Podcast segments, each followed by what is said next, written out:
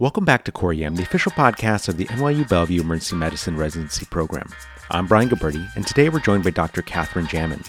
Doctor Jamin is an Associate Professor of Emergency Medicine and Vice Chair of Operations in our department, along with being triple boarded in Emergency Medicine, Internal Medicine, and Critical Care Medicine. Thank you for joining us, Doctor Jamin. Thank you, Brian. I'm excited to be here. So we're very happy to have you on the show to help us dissect a topic that is both essential to our practice and a bit nuanced, vasopressors. There are a couple of main agents that we reach for to provide additional pressure support to some of the most critically ill patients that we see in the emergency department. But before we start talking about what's in our toolbox, Doctor Jamin, can you give us a bit of an overview of these medications and when we should consider using them? Absolutely. When we think about increasing the blood pressure, there's two primary mechanisms of accomplishing this for our purposes. One is through increasing the systemic vascular resistance by inducing vasoconstriction, and the other mechanism is through increasing cardiac output by augmenting ionotropy and chronotropy.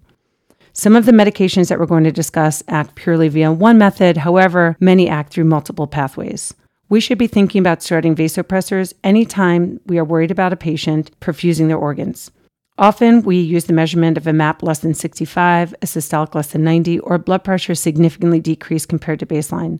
While I don't personally have a hard cutoff for this, I look for any signs of organ injury such as altered mental status, decreased urinary output, or an elevated lactate. An additional consideration is whether or not a patient can tolerate fluids and whether or not they're going to be responsive to fluids. If we have concerns in either one of these categories, just another reason to start pressors sooner rather than later. Okay, so let's say we have a patient that checks some of those boxes, and we're at the point where we're pretty sure we're going to have to give one of these agents. Walk us through which vasopressors we typically use in the emergency department, and if there are situations where one is preferred over another. The pressors that we typically use are norepinephrine, epinephrine, vasopressin, and phenylephrine. In cases where we are concerned for a primary cardiogenic component, we will give inotropes such as dobutamine and milrinone. Norepinephrine is our go-to pressor for most cases of shock. It is first line for septic shock. It's a good choice for hypovolemia while we restore volume, as well as cardiogenic shock with severe hypotension. In cases of undifferentiated shock, which is common in the E D while we work on the diagnostic testing, norepi should be your first choice. Okay, so sounds like norepinephrine is going to be our all-around solid vasopressor. Now let's start going through these one by one and tell us about the mechanism of action, starting dose, maximum dose, and some pearls, starting with norepinephrine.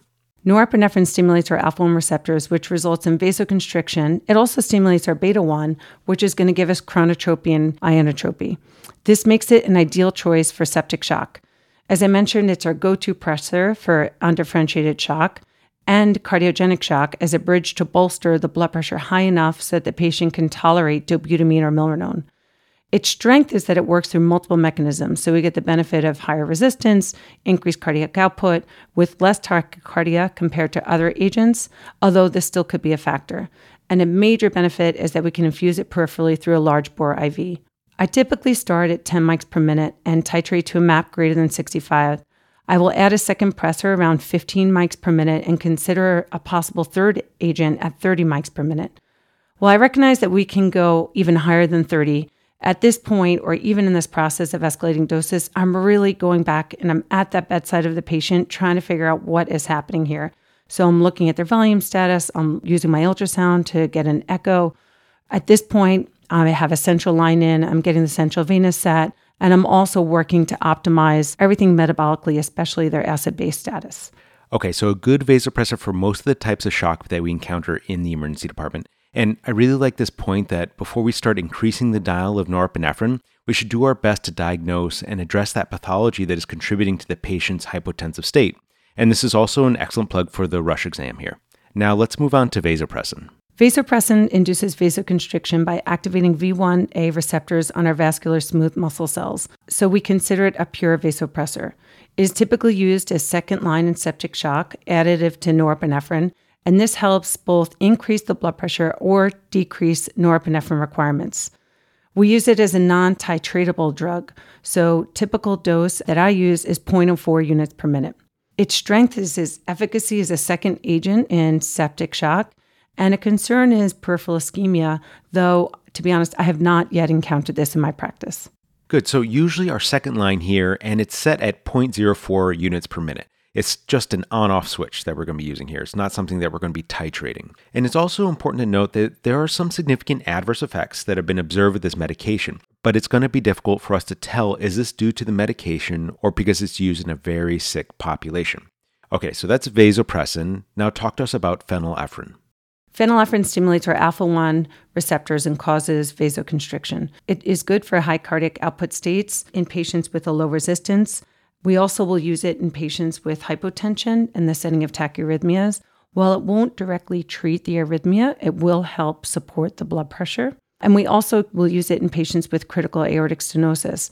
These patients have a fixed afterload and are preload dependent. Other clinical scenarios where I'm reaching for phenylephrine is in the peri-intubation period, either as a push dose or as an infusion. And I most often, I'm using phenylephrine in my intubated and sedated patients who are hypotensive really as a result of their sedation and not due to underlying pathophysiology. An important consideration for phenylephrine is that it can worsen the clinical status of patients with a low cardiac output state because, remember, it's increasing the afterload. So while I have this medication ready in my peri-intubation or in my procedural periods, I'm really asking myself, what is the underlying pathology in this patient? Can they tolerate a higher afterload, or should I be considering using another agent? So good to have it available, but likely there are better options. And this is going to be reserved for patients with high cardiac output states like tachydysrhythmias or patients with A S, and it's also a good choice for most patients who are peri-intubation. It's also important to note that some recommend phenylephrine not be used in septic shock. All right, so phenylephrine's done. Let's round out the discussion with epinephrine. Epinephrine stimulates our alpha one, our beta one, as well as our beta two receptors. So we get a combination of vasoconstriction, ionotropy, chronotropy, as well as some vasodilation. It's a pressor of choice for anaphylactic shock, and it's second or third line, or I use it as my second or third line agent for patients with septic shock, particularly in patients who develop a septic cardiomyopathy. Its strength is it increases the cardiac output as compared to norepinephrine. A limitation is the tachycardia that it induces, and it can also increase the serum lactate. The lactate is not necessarily a marker of damage, but rather this effect is something that we need to be aware of when using the medication. I typically start at five to ten mics per minute, and I titrate to a MAP of greater than sixty-five. Okay, so we've talked about norepinephrine, vasopressin, phenylephrine, and epinephrine. Doctor Jamin, can you talk to us about your escalation strategy for the patient in refractory shock and when we should consider stress dose steroids? In patients with septic shock, my first line is norepinephrine, as we need escalating doses of norepinephrine around the twelve to fifteen micrograms per minute. I'll start considering and add vasopressin infusion and also ensure that the patient has gotten a dose of stress dose steroids if they have not already received it. If they continue to be hypotensive at this point, needing a third pressor, often I'm worried about their heart. You know, again, I'll put the probe on to see, but oftentimes they're not getting enough of cardiac output is what they need. So my third pressor in septic shock is epinephrine. At this point, if I need to go up even beyond the epinephrine, I'm monitoring the entire patient's response. I'm looking at their blood pressure response. How is their heart rate doing? Lactate, POCUS, central venous sat, what's the urinary output? And very important, I look at their acid base status, because by the time a patient's on three pressors, chances are their kidneys have shut down and they're heading towards needing dialysis or renal replacement therapy because they're not going to tolerate regular dialysis. So it's really important to help maintain a physiologic pH. Perfect. Now we know our medications, how they work, and how to titrate them. Can you talk to us about peripheral pressors? Where are the appropriate sites for running these, and how safe is it really? The ability to give peripheral pressors is a game changer for our patients. It allows us to more promptly restore perfusion and blood flow to the organs. We know that we can do this safely using large bore I Vs that are proximally placed in, in the arms, meaning the cephalic or the basilic veins, and it's been studied. A meta-analysis of over sixteen thousand patients treated with peripheral vasopressors reported a very low incidence of adverse events. If it does happen where there's extravasation, then we will aspirate, pull out the I V, ensure, of course, that we've established another access point to be given the vasopressor medication. For the site itself, we'll inject phentolamine and also apply a nitroglycerin paste. I routinely use norepinephrine peripherally. So uh, if a patient is hypotensive, I'm not going to wait to put in a central line to start that vasopressor. I'll start it peripherally. And if a patient is steady and does not have escalating doses, I'll leave it and I'll continue to use it through peripheral access. If a patient has escalating doses or is very sick, then while the norepinephrine is going peripherally, I'll go ahead and put in the central line. All right, now my last question for you, Doctor Jamin. You touched on this before with phenylephrine. When are you giving push-dose pressors?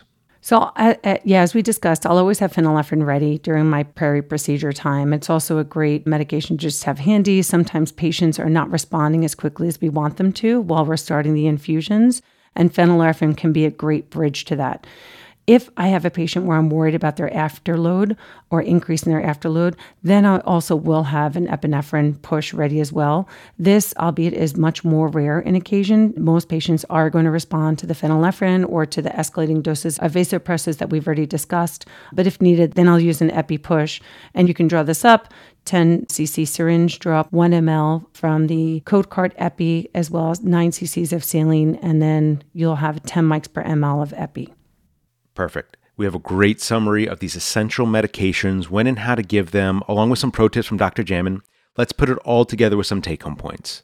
First, the most commonly used medications are going to be norepinephrine, vasopressin, phenylephrine, and epinephrine. And we're going to be considering these medications if there are some signs of end-organ damage or dysfunction, if there's a considerable delta in the baseline blood pressure, if the systolic is less than ninety or the MAP is less than sixty-five. Norepinephrine is a good pressor for a lot of the situations that we encounter in the emergency department, such as septic shock, undifferentiated shock, and hypovolemic shock. Vasopressin is commonly the second we reach for in most of these scenarios, and epinephrine will be the first in anaphylactic shock and maybe the third agent that we're using in septic shock. Think about phenylephrine in high output states, so patients with tachydysrhythmias, though we should be cautious in patients with low cardiac output. In general, benefits are going to be outweighing the risk for peripheral pressors in situations where you promptly have to increase the blood pressure while you work on getting central access.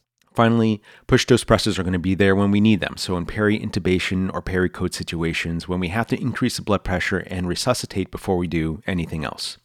So that'll do it for this episode. Doctor Jamin, thank you so much for being here and helping us tackle this very difficult and essential topic. Thank you for having me. It's been my pleasure.